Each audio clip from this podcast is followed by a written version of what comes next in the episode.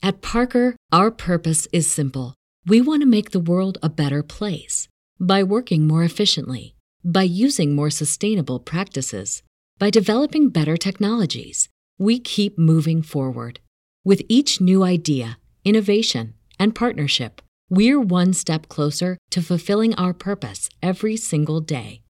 To find out more, visit parker.com/purpose. Parker, engineering your success.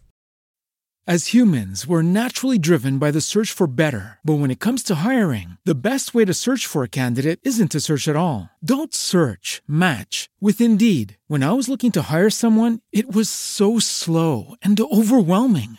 I wish I had used Indeed. If you need to hire, you need Indeed. Indeed is your matching and hiring platform with over 350 million global monthly visitors, according to Indeed data, and a matching engine that helps you find quality candidates fast. Ditch the busy work. Use Indeed for scheduling, screening, and messaging so you can connect with candidates faster. And Indeed doesn't just help you hire faster. 93% of employers agree Indeed delivers the highest quality matches compared to other job sites, according to a recent Indeed survey. And listeners of this show will get a $75 sponsored job credit to get your jobs more visibility at Indeed.com slash podcast. That's Indeed.com slash podcast. Terms and conditions apply.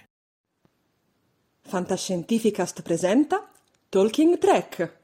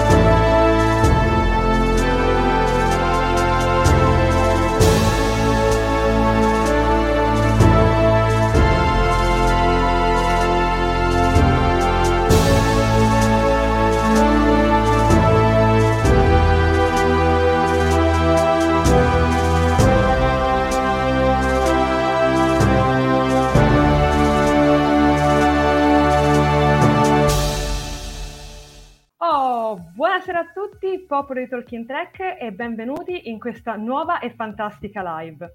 Questa sera cominceremo in un modo un pochino più particolare, infatti avrete per adesso solamente me, ovvero il vostro fidatissimo primo ufficiale Sofia, che vi farà compagnia per un po'.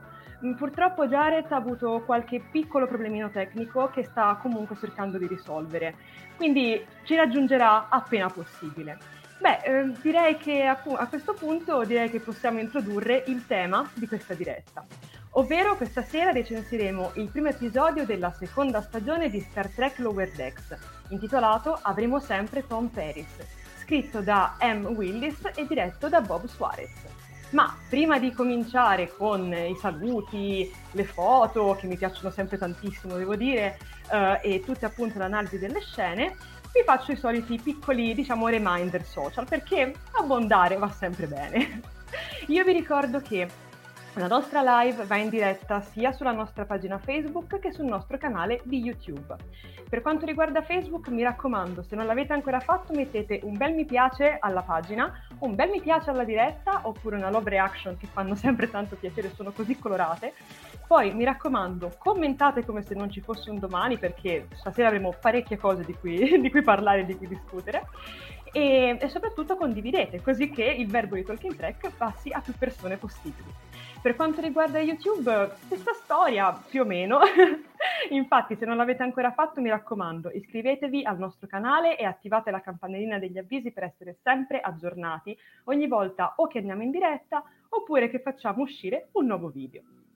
Anche lì mi raccomando, mettete un bel mi piace alla diretta, commentate come se non ci fosse un domani e condividete.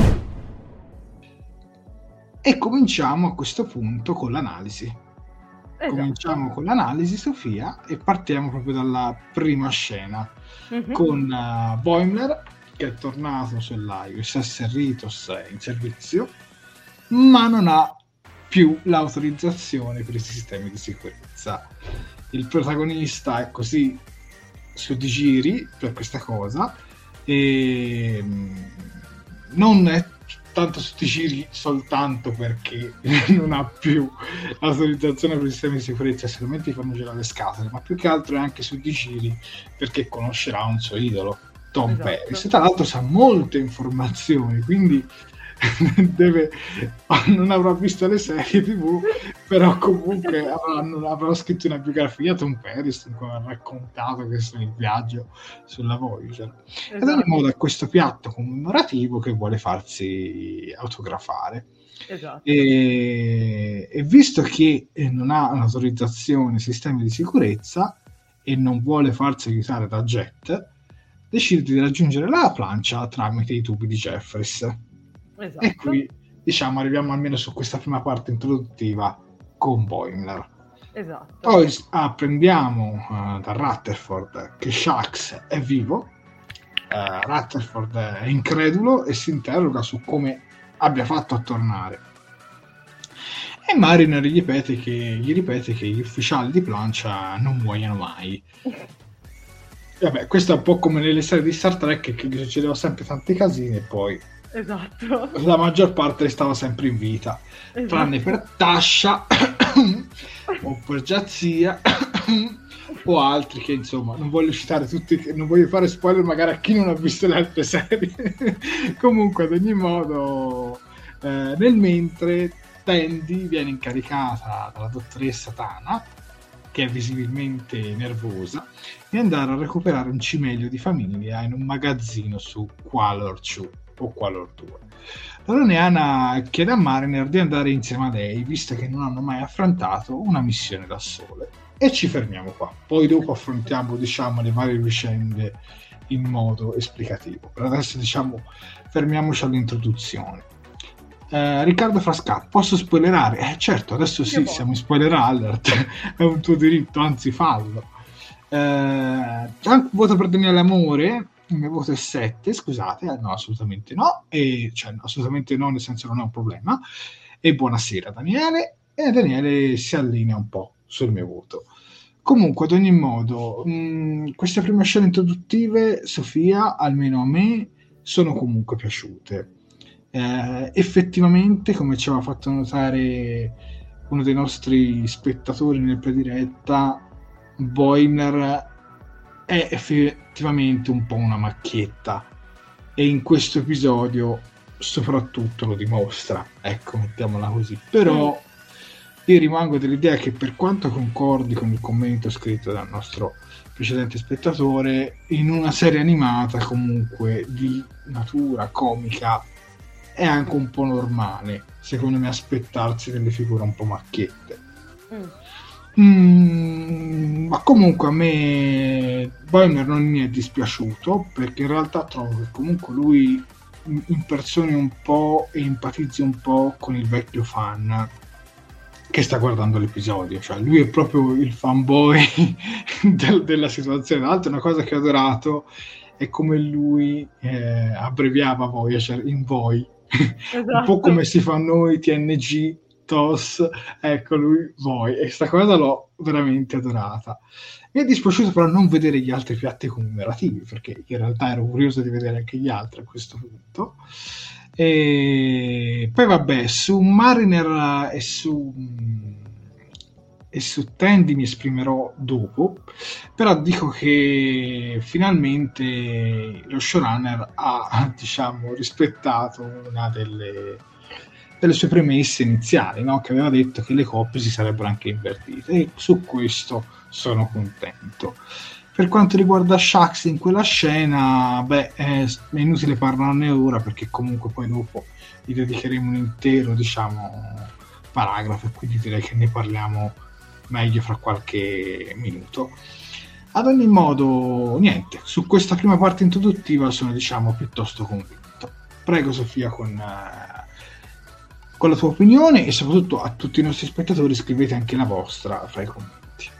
Ok, allora guarda, a me questa scena introduttiva è piaciuta perché come al solito, come è ormai diciamo tradizione in, in Lower Decks, uh, ti lancia subito nel vivo dell'azione, cioè vedi già dove cioè, è stata una buona introduzione come tutte le precedenti, niente da obiettare. Uh, ora, in realtà la mia opinione è molto allineata su tutto quello che hai detto tu, quindi in realtà magari do giusto qualche, qualche altra piccola impressione e poi lascio la parola al nostro pubblico. Mi è piaciuto tantissimo non solo il fatto del piatto, ma il fatto che Boimler si tenga il piatto di Tom Pace praticamente incastrato nella divisa e tutti gli altri della valigia. Cioè, quando l'ho visto arrivare con la valigia ho detto vai, scusa, portatelo lì. No, cioè il piatto di, il piatto di Paris se lo deve tenere in mano e l'ho adorata questa cosa perché effettivamente sembra proprio appunto il fan alla convention pronto con, con la foto oppure con il DVD da farsi firmare e questa cosa l'ho adorata. Per quanto riguarda poi, vabbè, appunto, Tandy e Mariner, anch'io sono stata molto contenta di vederle, di vederle insieme. Uh, Tana in questo episodio mi ha fatto morire, cioè l'ho adorata dall'inizio alla fine. E soprattutto, ma poi ne parleremo dopo, sono contentissima che sia tornato Shax. Uh, non lo so, mi è, mi è sempre piaciuto, mi ha, sempre fatto molto ridere come personaggio, quindi sono contenta che sia tornato in scena c'è qualcosa che sì, anche a me non ha fatto proprio impazzire riguardo al dopo, ma appunto ne parliamo dopo. E per quanto riguarda il fatto di Boimler, ti dirò, sì, è vero, mh, mm, è un po' una macchietta in questo episodio, appunto incarna, come hai detto tu, un po' il fanboy in questo, in questo episodio, però secondo me ha avuto un momento, di cui parleremo dopo, Uh, che uh, ci stava molto bene, cioè è stato, è stato un buon momento, ha avuto, ha avuto una buona linea di, di, dialogo che secondo me lo ha portato diciamo un po' al livello successivo, ma di questo ne parliamo dopo. Passiamo ai commenti del nostro pubblico, che ne dici Jared? Certo, certo. Ok, vuoi cominciare tu? Allora, mh, mm, cominciamo con uh, soddisfare l'orgoglio fa bene 200 scalini. esatto. Allora, vedere Boimler con il piatto di Tom Paris, ci dice Assunta Viviani, mi è piaciuto molto e mi è piaciuto moltissimo sapere che Shax è ritornato nella serie. Anche a me. Io dopo mi, mi risparmio su Shax perché veramente ho tanto da dire dopo e poi anticiperei tutto adesso. Eh, divertente il fatto che Boimler non sia nel, nel sistema, ma sta ma sto piatto di che roba è fatto? Voglio sapere come fa a tornare dalla morte Shax. Riccardo, sul piatto anche lì ne parliamo dopo, ma non perché adesso ci vogliamo preservare, semplicemente perché adesso siamo nella scena introduttiva. Però secondo me c'è un perché. Vabbè, anticipiamolo sul perché poi il piatto gli parla. Almeno io l'ho intuito. Comunque tra pochino poi ne parliamo in modo diretto. Comunque sì, è stato divertente il fatto che le porte si aprivano, insomma, e non voleva assolutamente dare la soddisfazione a Jet, che lo voleva piare in, in collo come una moglie, no? e portarlo lì in, in sala flancia. Quindi guarda, ha fatto veramente ridere. Boimler nasce nerd e nerd rimane, farlo evolvere può snaturarlo per renderlo una figura inutile. D'altronde siamo punti bassi. Esatto. E questo commento non mi sento di contraddirlo, Flavio. Bravo. Eh, voi, infatti, Voyager, eh, mi sembra che nella prima stagione veniva usato anche la, no- la, la, l'acronimo TOS, ma con un significato diverso. Sì, veniva usato quei, quei, quei buoni scienziati, com'era? Sì, una cosa del genere, è vero, è vero. Me, me l'hai fatto ricordare, caro Stefano, è vero?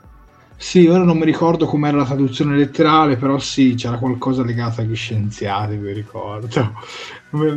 qualcosa del genere. Um, Boimler, il vero prototipo da fan da convention tipo Trekkies 1 e 2. Assolutamente d'accordo. Comunque su Stefano Ancis veniva usato l'acronimo della TAS e tra l'altro si vedeva anche una citazione alla TAS mentre lo utilizzavano. È vero. Eh, comunque stanno formalmente lanciando i gadget per la vendita. La volta scorsa il pupazzo, stavolta il piatto. Gadget bellissimi peraltro.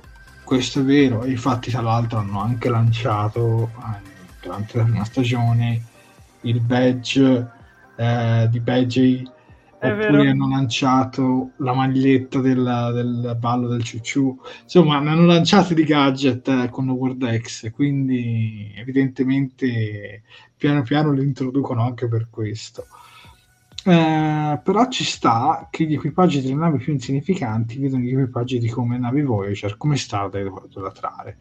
E su questo nell'amore ti, do, ti sono pienamente d'accordo perché se ci pensate, Voimer quando gli ho nominato un Enterprise gli danno gli occhi, quando gli hanno nominato di andare sulla Titan era felicissimo, almeno all'inizio, quindi direi di sì, assolutamente, anche perché parliamo della Cerritos come una nave assolutamente non importante. A livello di storia è proprio quella più infima rispetto a tutte le altre serie, ma è proprio questo il gioco in cui ruota poi la serie. Capito? Esatto.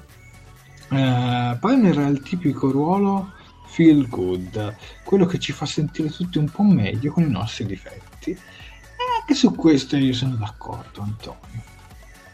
È vero, è vero, assolutamente, assolutamente, mi trovi completamente d'accordo anche a me. Sofia, direi di non perdere tempo, visto che i nostri Bene. spettatori vogliono parlare, no? vogliono arrivare alla carne, esatto. alla ciccia di questo episodio, quindi andiamo un po' avanti okay. con la prossima sequenza che introduci tu. Oh, allora, finalmente abbiamo Tandy e Mariner che arrivano sul pianeta dove devono trovare appunto il cimelio di Tana. Le due iniziano a conoscersi un po' meglio, ma si accorgono presto di avere, diciamo, due modi di comportarsi agli estremi opposti. Um, il cimelio per Tana scopriamo essere un messaggero kaitiano della libido, e una scultura quindi in legno, come potete vedere ne- nell'immagine. Uh, la scultura, mentre le due la stanno, la stanno guardando per, per un errore, cade e la testa si stacca bisogna rimetterla a posto perché insomma Tandy va, va, nel panico, dice ma come, ma no, era la mia chance per farle vedere che sono brava, era la mia chance per andare avanti e cavolo, cavolo, cavolo. E Mariner dice no, non ti preoccupare, eh, ho io il piano, andiamo su Bonstel per far riparare il cimelio e tornare di corsa poi dalla dottoressa. Uh, il problema è che quando arrivano su, sul pianeta si rendono conto che la riparazione costa e devono trovare il latinum sufficiente per fare la riparazione, appunto, per riparare questa statua. Mariner e Tandy sfidano quindi un gruppo di nausicani. Le due ragazze riescono a vincere la sfida, ma il capo degli alieni le accusa di aver imbrogliato. Uh, in un atto di ira da parte appunto del capo dei nausicani, la testa della statua viene distrutta definitivamente. Per evitare qui la rissa, le due scappano con ciò, anzi con quelle quattro schegge che rimangono, diciamo, del cimelio. Ma non è ancora finita, perché tornano sulla navetta e Tandy è anche piuttosto arrabbiata con Mariner per il suo comportamento, perché le dice ma insomma, ma ti pare questo il modo, insomma è tutta colpa tua, però non si perde d'animo.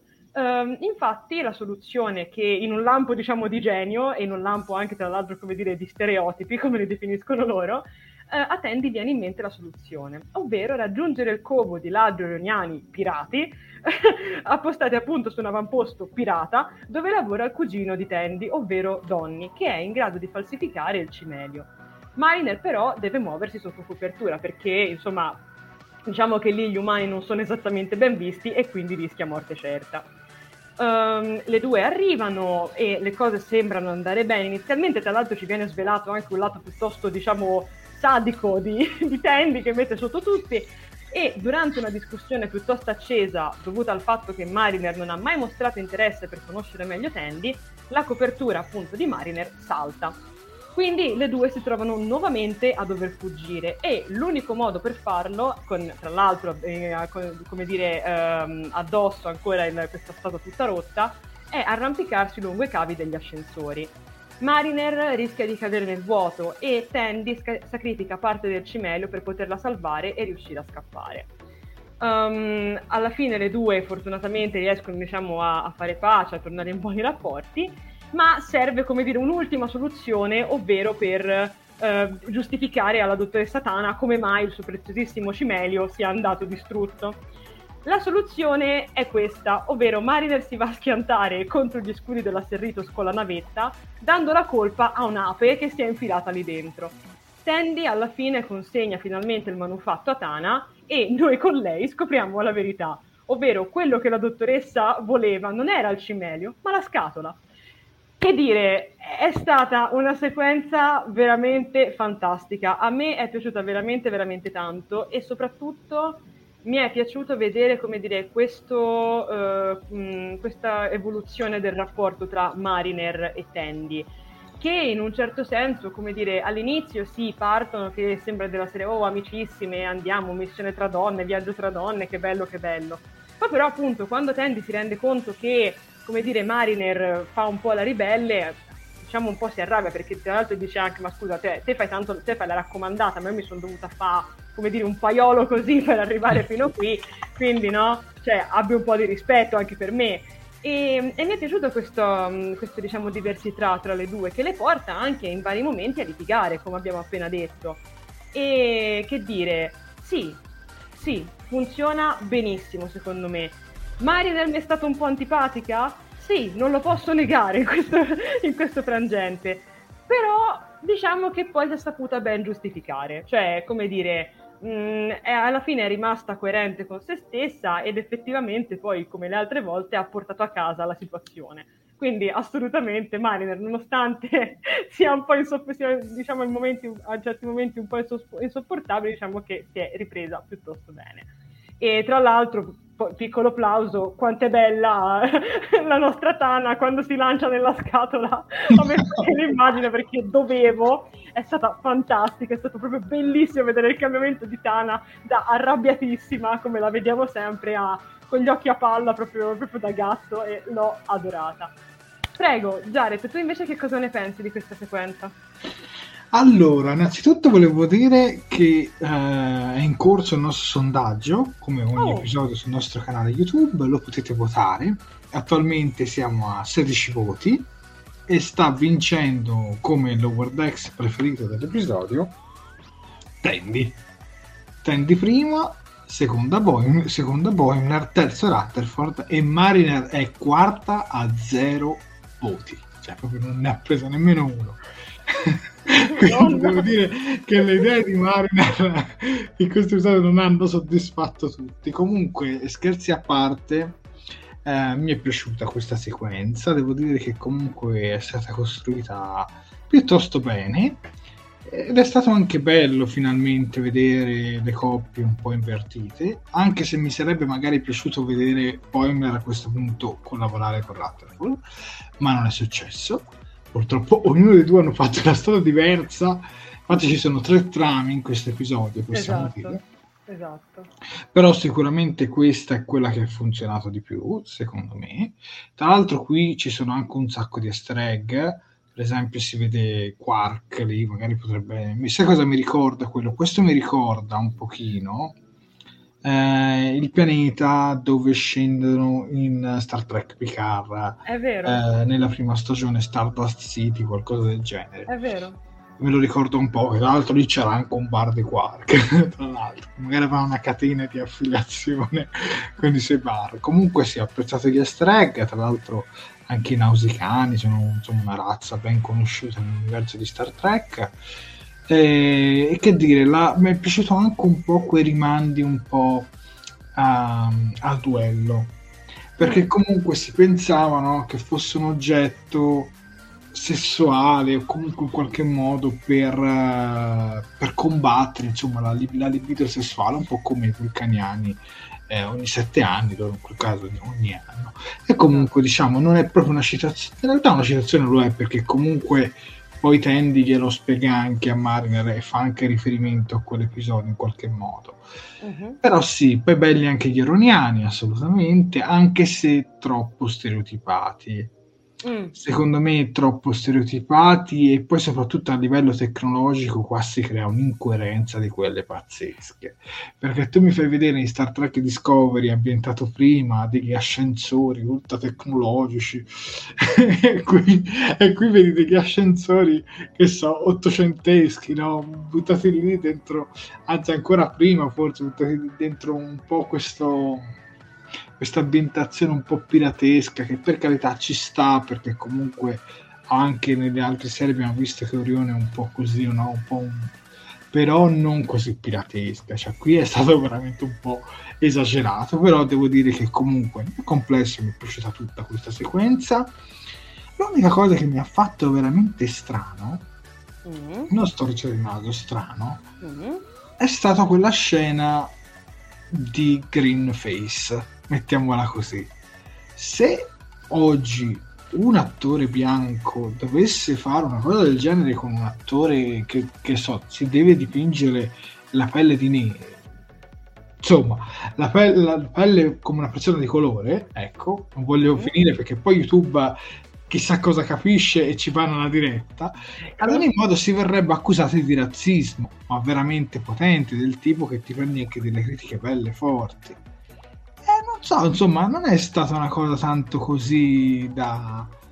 È vero che nelle serie di Star Trek tante volte i personaggi si sono truccati in forme aliene e tutto quanto, però questa cosa della pelle verde è un po' non lo so, mm, da una, se- da una, serie così inclusiva, da una saga così inclusiva, non so se Star Trek abbia fatto bene, insomma, a toccare certi tasti, ecco.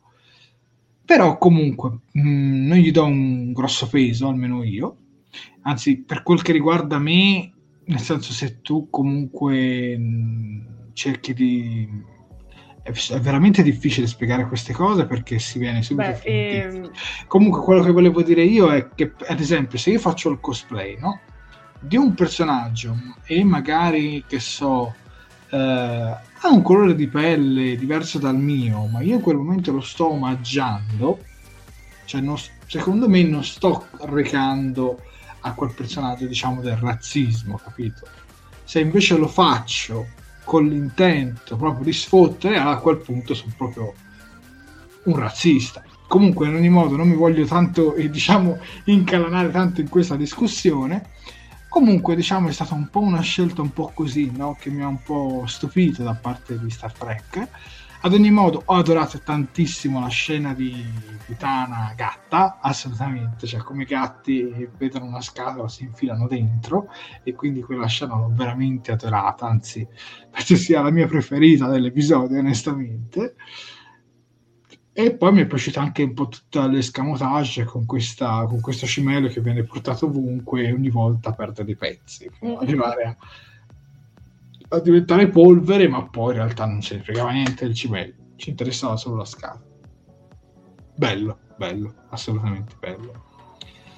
Eh, e infatti Green Mariner è stata accusata di green face praticamente. Ecco, ora una cosa che mi ha fatto ricordare adesso Michela Gasparini, che lei poi lo dice effettivamente nella scena, no? Dice, eh, però non farmi foto perché non è tanto bello questa cosa che stiamo facendo. Quindi in qualche modo un po' si giustifica, ecco, mettiamola così. Ora me l'hai fatto ricordare, brava Michela. Eh, sarà stata una, una, stazione euroniana di periferia.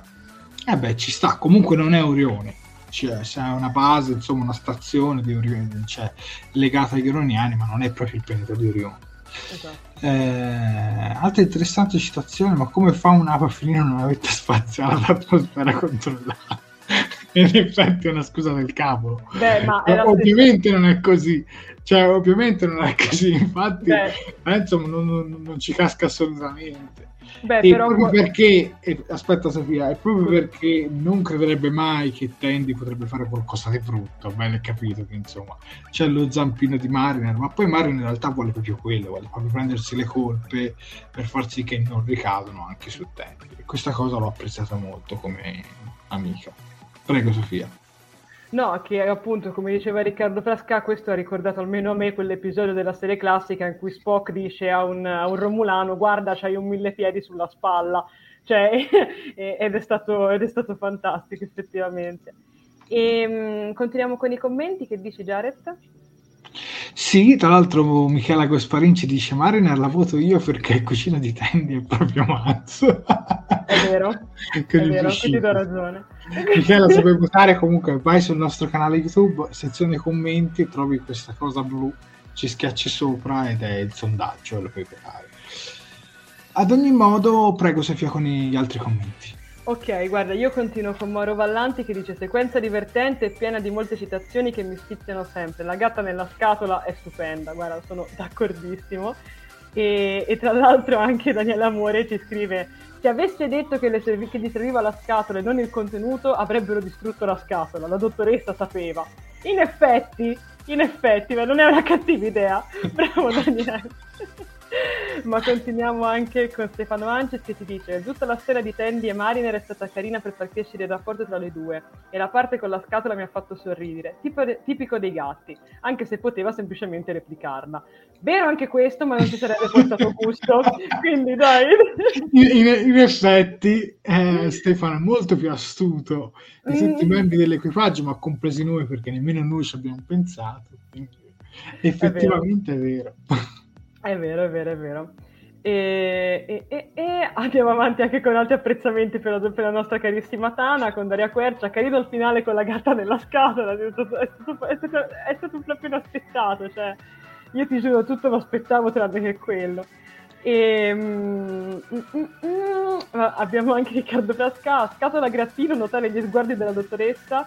È dalla prima stagione che mi chiedevo se, se la dottoressa l'avesse benissimo e mi, se, mi si sono ripesciati i commenti, vuoi darmi una mano per favore Jared? L'alibi dell'ape nell'abitacolo è una scusa usatissima che causa incidenti e che in realtà o stava telefonando o sintonizzando la radio, è vero Flavio. Giusto, è vero. Però effettivamente nello spazio. sembra, sembra, un po' impossibile, almeno non sia stata prima che partissero. Poi che non si trova una scatola sotto il quadrante. però, però, a questa casa ha ragione Claudia. Cioè effettivamente può sembrare un po' una comicità del cavolo cioè per lei capito? Eh, che non potete trovare una scatola deve andare per forza su quel pianeta lì a recuperarla. Eh, la spalla col verme non era di Romulan di, di Romulan però ci dice. Hai ragione, hai ragione, perdonami Daria. Tra l'altro. Sofia, tu a inizio diretta hai detto che noi recensiamo il primo episodio, in realtà questo è il davvero? terzo L'ho detto, l'ho detto davvero, Oddio scusa, che figura. Questo è il terzo Scusatemi. episodio. Vedete, anche ogni tanto diciamo, ho bisogno di una scatola. Comunque c'era un commento prima di Davide Caldarelli e mi scuso perché non l'ho letto perché mi è passato eccolo qua. Questo episodio conferma che Lower Decks non è una serie per chi si vuole avvicinare a Star Trek è una serie per veri fan a troppe citazioni. E qui io lo dicevo l'altra volta e mi sembra che Davide Caldarelli mi contraddiceva anche per certi aspetti e come vediamo in alcuni episodi c'è sicuramente un eccessivo uso di citazioni e devo dire che questa seconda stagione forse è ancora di più della prima mm. secondo me sì, è vero. poi per carità la trama in sé si riesce anche a capire però è sempre il discorso delle sfumature no? Mm. che si fa un po' fatica soprattutto in una delle scene successive poi Sofia ne riparleremo mm-hmm. e poi la scena della fuga mi è piaciuta mi è piaciuta anche vedere Mariner tutta verde eh, ladri pirati uguale Oroniani ecco stereotipo ed effettivamente ma tra l'altro un altro stereotipo che usa come dicevi tu Mariner su Tandy è la cosa dei, dei feromoni come si chiamano? dei feromoni che, sì che attraverso il loro odore riescono a un po' come delle sirene no? riescono un po' a a catturare un po' questi uomini no? Che, esatto. che però a quanto pare in realtà non era mai stata detta che uno lo fa come vuole cioè in realtà era una cosa che c'era in esatto. tutte le Roniane a quanto pare con lo Wordex apprend- apprendiamo che in realtà sono loro che se vogliono catturare l'attenzione li sfruttano altrimenti non li sfruttano è una cosa un po' come il chip esatto. eh, di data no? è diventata esatto. una roba così esattamente Comunque, a questo punto io andrei anche alla prossima scena. Eccoci qui. Oh, e qui arriviamo alla scena quella legata a Rutherford. Eh, Rutherford non si, att- non si arrende, eh, il sottotenente Cody chiede a Shax come ha fatto a tornare eh, in una delle scene successive, una delle sequenze successive. Ma la reazione dell'uomo mostra quanto sia traumatizzato dall'accaduto. Povero. E la curiosità però assilla troppo Rutherford. Eh, una serie di cloni di Shax gli appaiono davanti agli occhi e qui ci sono tante citazioni dalla serie classica all'universo specchio ai Borg al Nexus addirittura ho visto anche una versione di Shax con la divisa di, della serie Enterprise che magari era un po' legata al discorso del futuro insomma c'era talmente tante citazioni che per coglierle bisognerebbe veramente analizzare frame per frame. È vero. Insomma, ti fa vedere quante varianti possibili potessero essere legate sul discorso del ritorno di Shax. Uh, poi um, Rutherford uh, c'è una scena in un tubo ascensore in cui Rutherford chiede a Shax come è riuscito poi a tornare effettivamente dalla morte e l'ufficiale confessa che non possono parlare per risparmiare a tutti delle verità eh, su oscure depravaz- depravazioni scientifiche, diciamo cosa del genere. Rutherford insiste, Shax inizia la spiegazione e il, guardiamar- e il guardiamarina ne esce traumatizzato.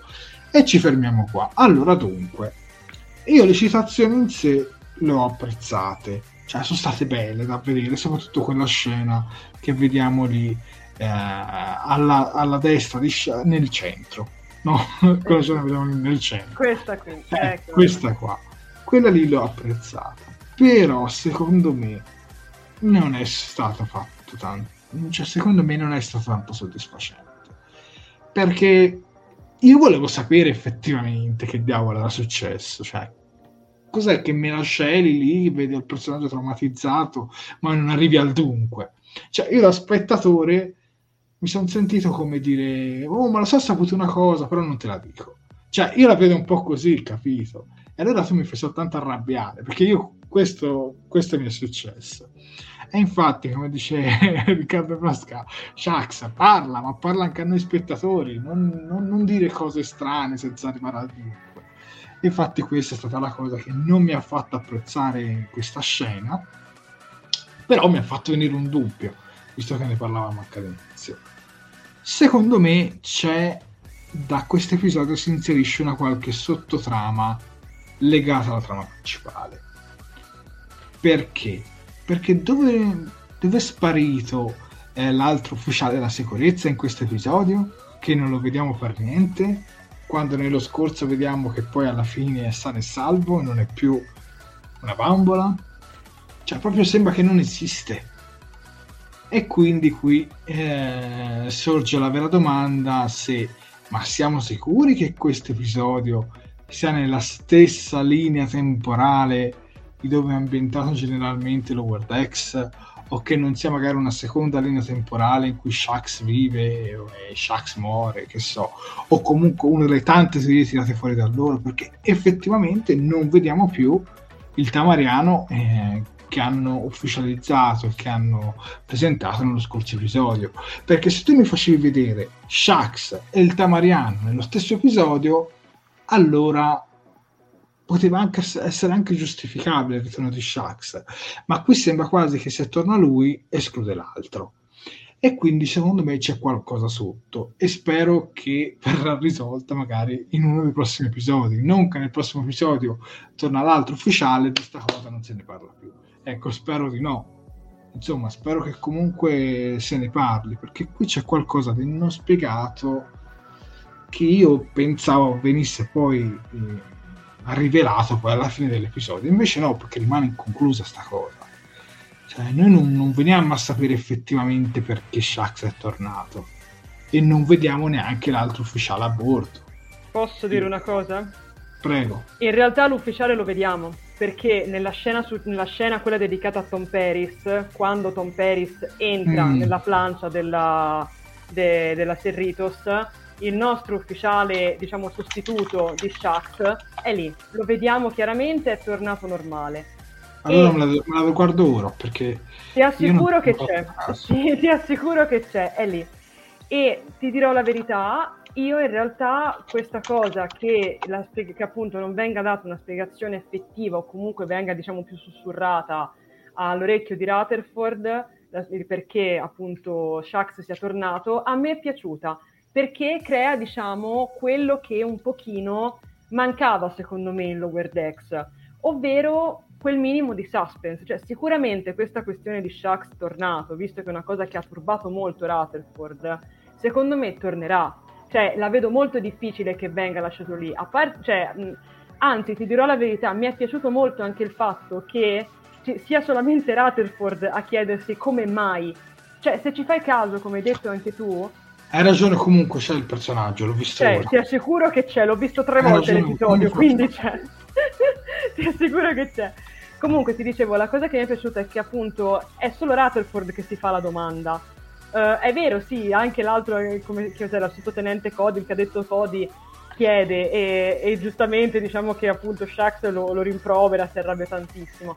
Però appunto questa cosa che um, appunto rimanga una cosa diciamo sussurrata e quindi che noi ancora non, non possiamo capire, secondo me potrebbe tornare utile più avanti nei prossimi episodi. Quindi io in realtà mm. non sono così negativa, perché ti dico, crea veramente quella suspense, cioè perché tu effettivamente hai voglia di sapere. Cioè io quando è finito l'episodio, uh, mia, subito ho pensato, cavolo, ma ma come? Ma, di, dimmi di più. E infatti questa cosa di volerne sapere di più mi, mi, spingerà la prossima settimana a guardare il prossimo episodio nella speranza che venga rivelato qualcosa di, di più. E questo secondo me in realtà funziona molto bene, secondo me ovviamente.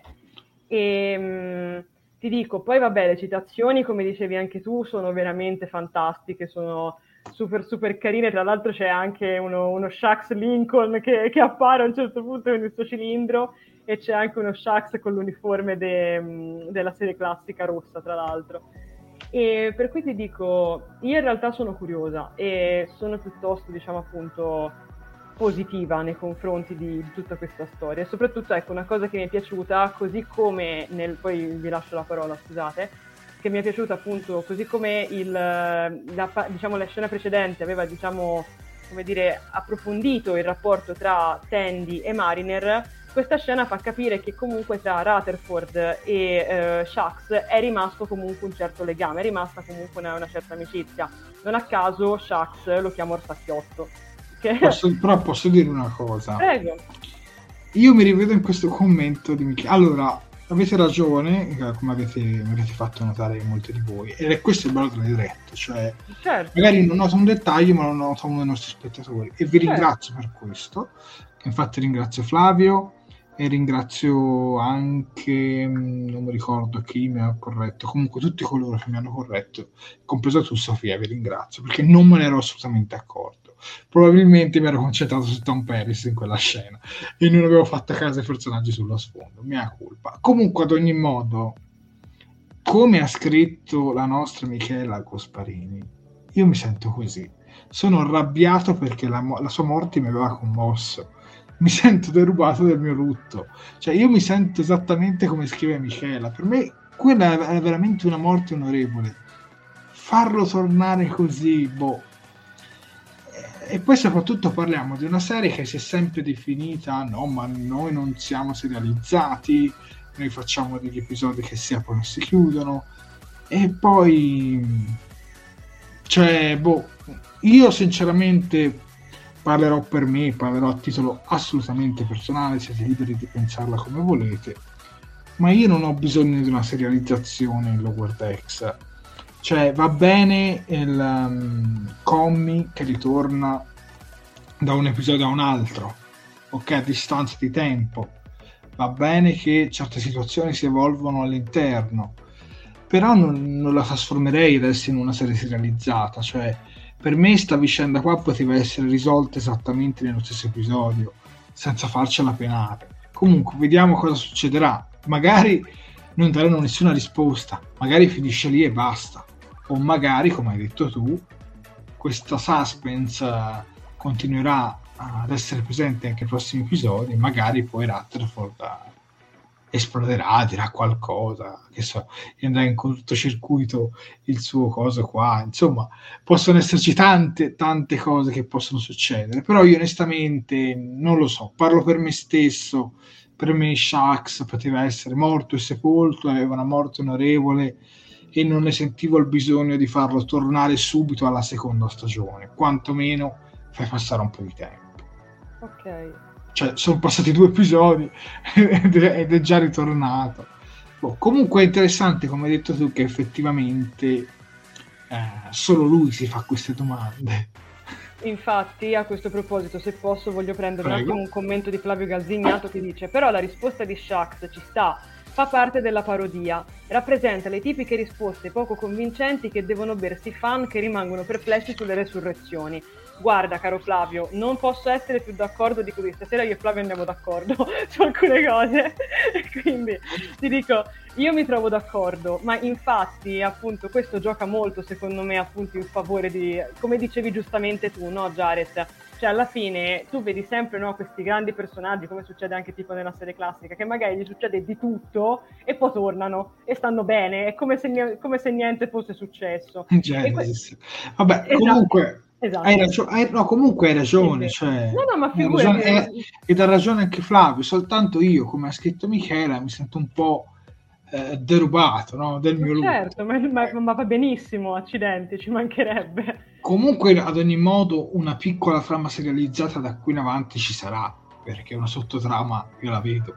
Ma in realtà, guarda che la trama, cioè se posso, mh, forse magari sono io che sbaglio, però in realtà la trama serializzata è partita molto prima quando Boimler voleva andare a tutti i costi sulla Titan. Vabbè, quello sì, quello sì. Eh, però, cioè, attenzione senso... perché... Però ecco, parliamo comunque di una serie sostanzialmente con episodi a bottiglia che si aprono, si chiudono e ogni tanto c'è una piccola sottotrama ma veramente piccola come anche il discorso dei Pacled, della Titan, come dicevi tu, ovviamente, però ti dico, questo comunque c'era anche nelle altre serie di Star Trek, eh. Appunto, perché infatti. anche in The Next Generation vediamo Worf, tutto il suo percorso, il figlio, la moglie, eh, tut, tutta la vicenda, insomma, il figlio che cresce, insomma, anche lì, oppure Luaxana che torna, che, si, che tenta di sposarsi tante volte, insomma, anche lì vediamo delle piccole sottotrame che vanno avanti.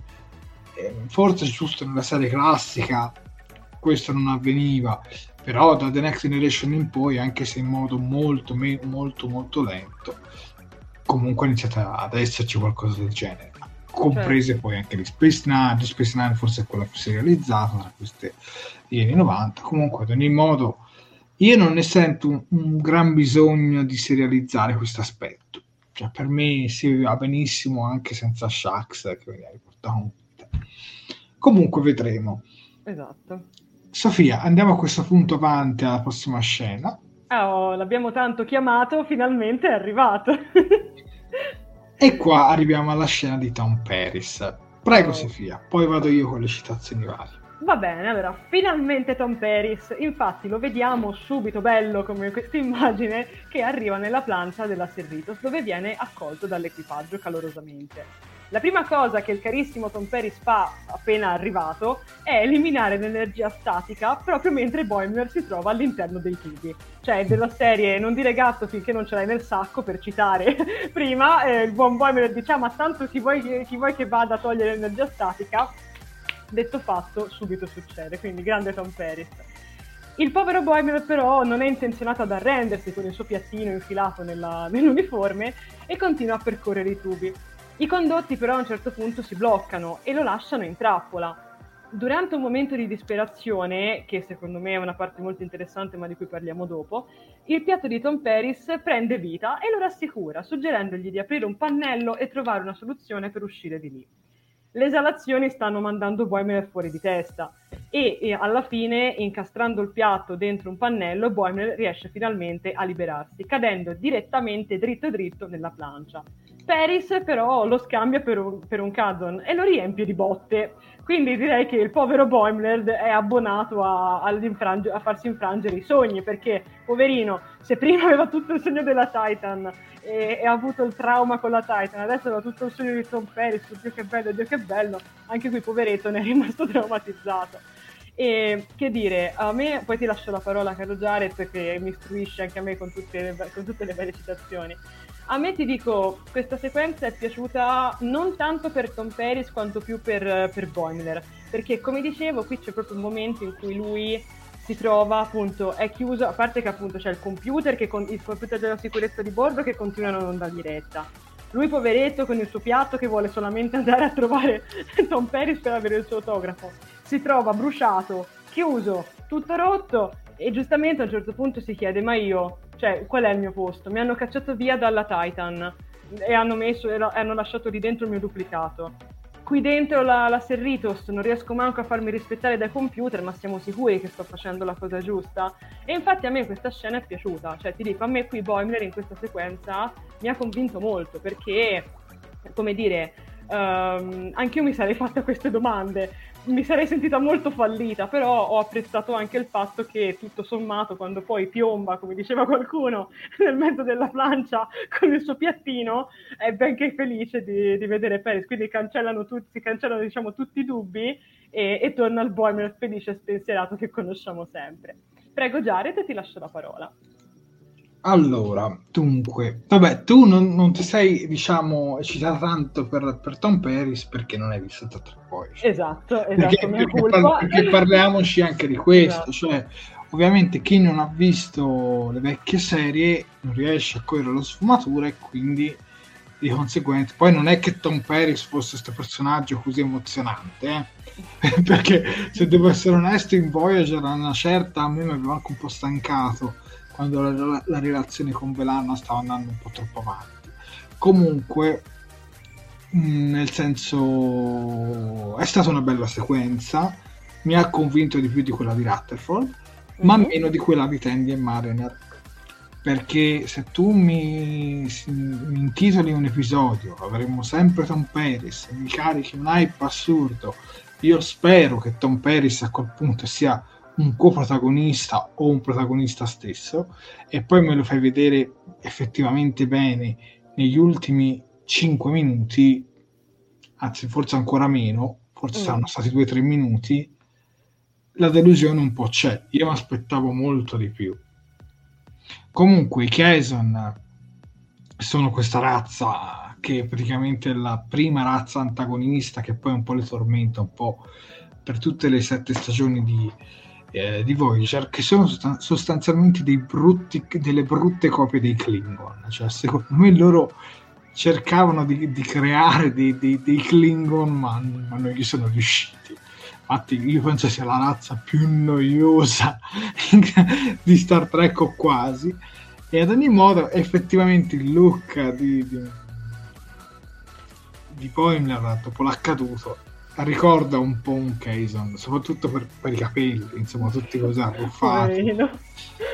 Quindi sicuramente questa è stata anche una bella citazione ed è stata anche carina la scena in sé. Per quanto riguarda il piatto che parla, vabbè, le inalazioni, insomma, lui lì stava un po' sorvolando con la testa. Quindi secondo me lui stava vedendo anche cose che effettivamente non c'erano, rispondendo anche alla domanda che ci avevano posto a inizio diretta. Quindi per me ha anche una certa coerenza quella scena, quindi non la contesto assolutamente. Il fatto che venisse presa a pugno in faccia comunque l'ho trovata divertente. E tra l'altro un'altra cosa, un altro aspetto che ho trovato divertente è che, no, divertente, in realtà che ho trovato bello, che c'entra il divertente, è che eh, Tom Paris in italiano è doppiato da Teo Veglia, lo stesso doppiatore che ha doppiato il personaggio nelle stagioni 5, 6 e 7 di Star Trek Voyager. Siccome non avevo conferma, ho chiesto a Marcello Rossi, e Marcello Rossi non solo mi ha confermato che il doppiatore era effettivamente lo stesso delle ultime stagioni di Star Trek Voyager, ma che è stato proprio lui a dare il suggerimento alla, alla produzione del doppiaggio, insomma, per, per, prendere proprio lo stesso doppiatore. Quindi doppiamente bravo Marcello, quindi complimenti.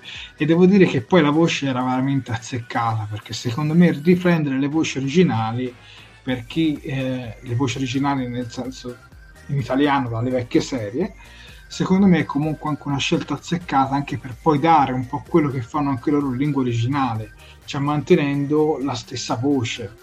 Perché effettivamente Tom Paris lingua originale in inglese è stata doppiata dal suo stesso attore interprete. Quindi è stato anche carino che il doppiatore fosse proprio anche lo stesso in italiano e vabbè, eh, che dire, sono sempre un po' deluso per il fatto che sia apparso troppo poco. Però la sequenza in sé non mi è dispiaciuta, ecco. Derek Quercia, sempre un mito Marcello Rossi, assolutamente, proprio poi tornerà, eh, non temete che, che lo faremo tornare. Eh, Jared, concordo sulla razza noiosa come vedere una fotocopia sbedita e piatta dei film. È vero. Mai apprezzati Kaizen e soprattutto più, andavano avanti, più si andava avanti più per me diventavano noiosi. Proprio erano quegli episodi da saltare. Cioè, è brutto da dire ma sono quegli episodi da mandare in velocità 2.0 proprio come gli audio su whatsapp accelerati perché è veramente una noia assurda. Mi dispiace Star Trek Voyager che comunque la reputo anche una buona serie però i Kaizen no mettiamola così tra l'altro ho anche apprezzato che a inizio episodio si citasse anche il fatto che lui si fosse trasformato in questa salamandra, in questa, che è uno dei peggiori episodi di Star Trek mai realizzati. Non mi sfugge proprio il titolo, ragazzi, magari qualcuno per commenti eh, se lo ricorda, ma non è proprio esattamente un episodio memorabile di Star Trek Voyager. Comunque sì, dai, la scena, la sequenza l'ho trovata convincente come ti ho detto prima, avrei apprezzato vedere Tom Paris eh, che so più coinvolto nell'episodio. Magari che so si poteva continuare la stessa scena di Mariner e Tandy e magari vedere Paris, Rutherford e Boimler uniti in una missione insieme ecco. avrei più apprezzato vedere qualcosa del genere. Ovviamente il titolo si rifà anche all'episodio di, um, di The Next Generation che si chiamava, mi sembra, Ricordando Parigi, qualcosa del genere in italiano, ma in inglese ha lo stesso titolo, soltanto non c'è scritto Tom. perché, perché, ovviamente non c'era Tom Paris. E tra l'altro l'episodio di The Next Generation è a suo tempo una citazione a Casablanca. Quindi va, c'è un giro di citazioni Buona. assolutamente tremende. Eh, per me il piatto che parla, ci dice Flavio Gazzegnato, rappresenta la tipica automotivazione che un fan trova a un, a un feticcio del proprio idolo, come Sheldon Cooper che parla col pupazzo di Spock. È vero. È vero. È verissimo. Eh, la scelta che hanno fatto nei What If dell'MCU gli stessi interpreti e doppiatori dei personaggi. È una cosa che apprezzo. Non ho visto ancora What If però è una cosa che apprezzo quando si cerca di mantenere le, stes- le stesse voci sia in lingua originale che in italiano. Perché secondo me dare continuità alla cosa oggi si può fare e almeno che un doppiatore non abbia proprio smesso di, di doppiare come per esempio nel caso della doppiatrice di Genoa che lei credo proprio abbia smesso di doppiare perché non era giovanissima anche all'epoca. Quindi non so se in Prodigy sarà sempre lei la voce però sicuramente secondo me il buon Marcello ci proverà. Perché ne sono sicuro che insieme al direttore del doppiaggio un tentativo lo faranno. Beh, eh, no, non voglio ricordare l'episodio delle salamandre. È veramente uno degli episodi peggiori di Star Trek Voyager mi è piaciuto che Robert Duncan ha doppiato Tom Paris in questo episodio, anche a me, assurdo. Tra l'altro l'ho visto sia in italiano che in lingua originale, faccio sempre la doppia visione per vedere se ci sono degli errori, se qualcosa è cambiata. E devo dire che questo episodio è stato adattato molto molto bene. Ovviamente qualche frase è un po' diversa, ma comunque il significato cerca di mantenerlo, diciamo. Quindi secondo me è stato un episodio adattato bene e doppiato bene anche in italiano. Bene, e dopo questa scena, Sofia? Beh, dopo questa scena c'è la scena finale, ovvero la risoluzione, diciamo, di tutto. E qui vediamo infatti Lower Decks che finalmente si incontrano tutti insieme appassionatamente, guarda caso non succede mai, davanti alla cella di detenzione di Mariner e diciamo si fermano un po' a parlare mentre intanto Boimler mostra tutto fiero l'occhio nero che, che Tom Paris gli ha fatto come se fosse il più gran trofeo del mondo e, e, tra l'altro ha ancora il piatto che deve farsi filmare, tra l'altro dice anche no, dopo andiamo a berci qualcosa insieme, quindi dai che dopo gli faccio filmare il piatto. Uh, inoltre vediamo che appunto a Boimler ha ripreso anche il controllo dei, dei computer, l'autorizzazione, Tandy e Mariner sono di nuovo amiche, ma Rutherford, poveretto, è ancora traumatizzato dalle parole di Shax. E con questa, con questa scena l'episodio si chiude una scena di chiusura molto classica a cui ci hanno abituato diciamo anche nella serie classica quando diciamo Spock, McCoy e Kirk tiravano un po' le fila di tutto, di tutto quello che era successo diciamo nella giornata o comunque nella missione. Questa cosa cioè, appunto si ritrova anche in Lower Decks praticamente sempre. Infatti sono, alla fine si cioè, ci sono sempre loro che fanno un po' il punto. E che dire ci sta. È, è, è molto carino come finale è, e ti dico mi ha continua a mettermi curiosità sulla faccenda di Rutherford. Ecco, questo è tutto quello che ho da dire su questo finale. A me mi ha ricordato un po' i siparietti della serie classica, mm, sì. quelli un po' comici fra Kirk, Spock e McCoy. Esatto. E devo dire che sì, la scena mi è piaciuta molto, soprattutto quando va a sbattere. Povero. però, però sì, sì, molto molto molto carina, mi ha ricordato quei siparietti lì. Ad ogni modo, cosa aspettarci dai prossimi episodi, Sofia? Ma allora, guarda, io te l'ho detto, io sono molto aperta a tutte le idee che ci vogliono usare. L'unica cosa che spero è che effettivamente la, il discorso di Shax tornato in vita trovi effettivamente una soluzione e quindi che nei prossimi episodi, magari non nel prossimo successivo, ma magari in quelli un po' più avanti, venga effettivamente fuori qualcosa.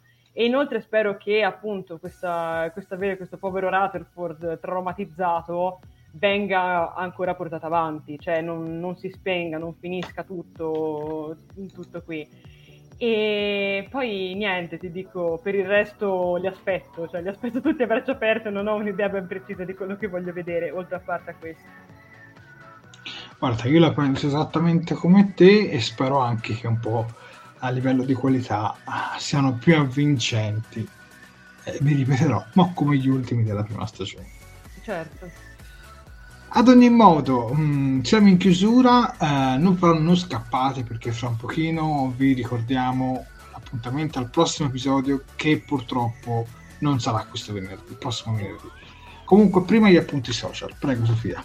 Ok, allora ragazzi, io vi ricordo che i nostri due canali social principali sono la pagina Facebook e il canale di YouTube per quanto riguarda Facebook, mi raccomando ragazzi, se non l'avete ancora fatto, mettete un bel mi piace alla pagina, un bel mi piace oppure una love reaction alla diretta, commentate così ci diamo la buonanotte e condividete perché non è mai troppo tardi per condividere il verbo di Talking Track.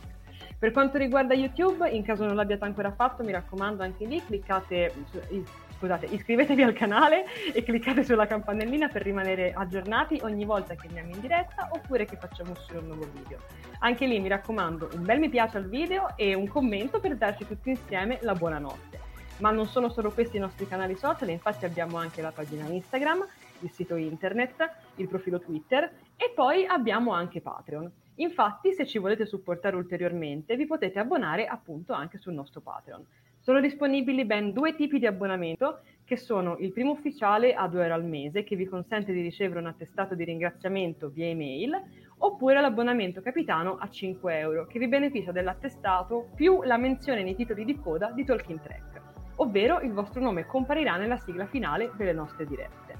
In tutto questo, ragazzi, io vi ricordo che Patreon non è una forma di lucro verso Star Trek, ma semplicemente una piccola forma di supporto verso Talking Trek e quello che facciamo. Penso di aver detto tutto, caro Jared, quindi ti rilascio la parola. Soprattutto aggiungo anche che mm-hmm. con le donazioni del nostro Patreon rinnoveremo, questo lo diciamo subito, il dominio del nostro sito di Talking Track. E quindi veramente un caloroso grazie a chi ci ha supportato in questi mesi perché grazie anche a voi il sito di Talking Track, talkingtrack.it, continuerà a dare notizie anche per un altro anno. E Sofia, dicevamo di venerdì, visto che dicevamo che venerdì prossimo non saremo in diretta perché saremo in vacanza. esatto. Quindi, prego Sofia, spiegala un po' tu. Esatto, molto semplicemente appunto il prossimo venerdì non saremo presenti per la live per recensire il quarto episodio di Star Trek Lower Decks, quarto, attenzione, questa volta ho detto bene, della seconda stagione di Star Trek Lower Decks, non ci saremo perché appunto facciamo una piccola vacanza a fine stagione per aspettare poi l'inverno e l'autunno che arrivano prorompenti. Quindi non ci sarà una live appunto di recensione, ma non temete perché eh, recupereremo il tempo perduto quella domenica. Quindi ragazzi, prossima settimana la live non sarà di venerdì, ma sarà probabilmente, molto probabilmente, Jared dammi conferma, così non faccio altre brutte figure che ne ho già fatte abbastanza questa sera, sarà di domenica.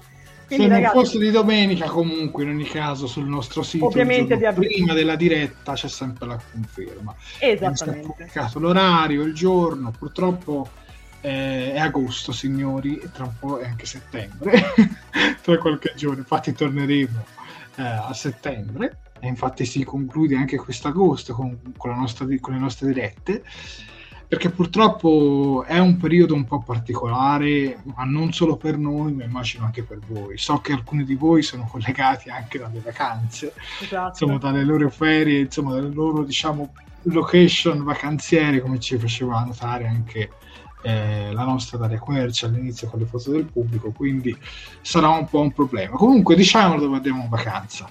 Andiamo in vacanza nelle Cinque Terre, esatto. in Liguria, quindi andiamo a visitare cinque pianeti di classe M. Eh, quindi... Esattamente.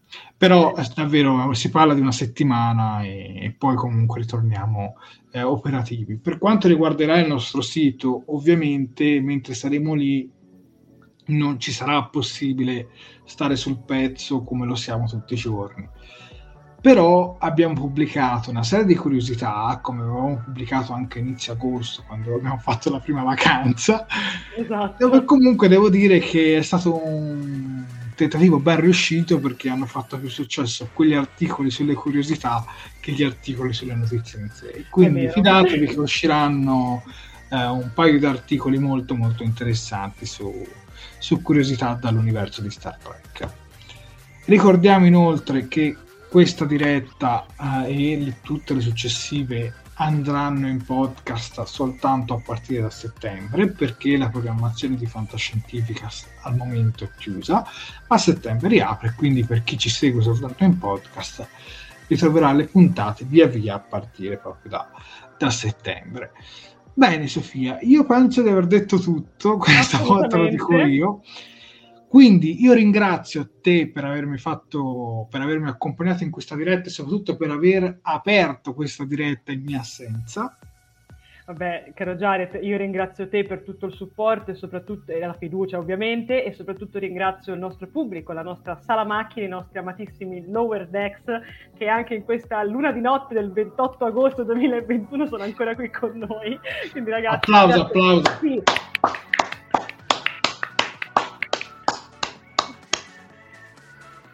Bene. Grazie. Assolutamente grazie. Grazie a tutti. Quindi ragazzi. direi che è arrivato il momento di darci la buonanotte, quindi buon fine agosto a chi è ancora collegato con noi, buon fine agosto a chi ci recupererà domani nei prossimi giorni e buon settembre a chi ci recupera tra una settimana. Buonanotte e buone vacanze a tutti voi. Buonanotte, Buonanotte a tutti.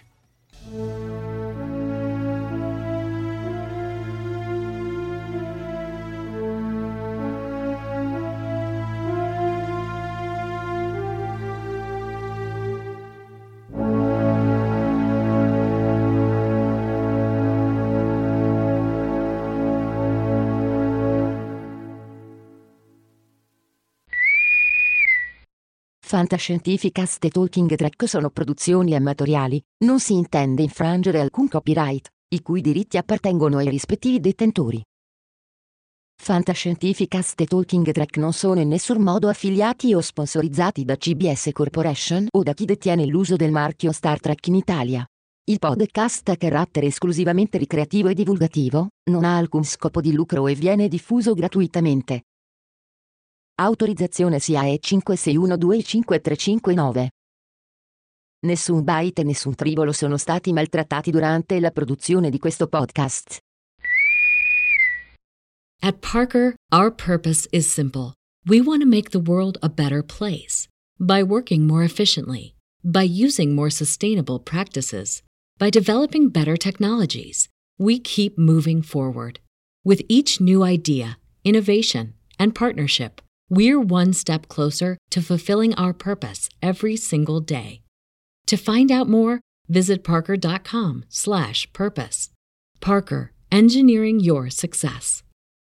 As humans, we're naturally driven by the search for better. But when it comes to hiring, the best way to search for a candidate isn't to search at all. Don't search, match with Indeed. When I was looking to hire someone, it was so slow and overwhelming. I wish I had used Indeed. If you need to hire, you need Indeed. Indeed is your matching and hiring platform with over 350 million global monthly visitors, according to Indeed data, and a matching engine that helps you find quality candidates fast. Ditch the busy work. Use Indeed for scheduling, screening, and messaging so you can connect with candidates faster. And Indeed doesn't just help you hire faster. 93% of employers agree Indeed delivers the highest quality matches compared to other job sites, according to a recent Indeed survey. And listeners of this show will get a $75 sponsored job credit to get your jobs more visibility at Indeed.com slash podcast. That's Indeed.com slash podcast. Terms and conditions apply.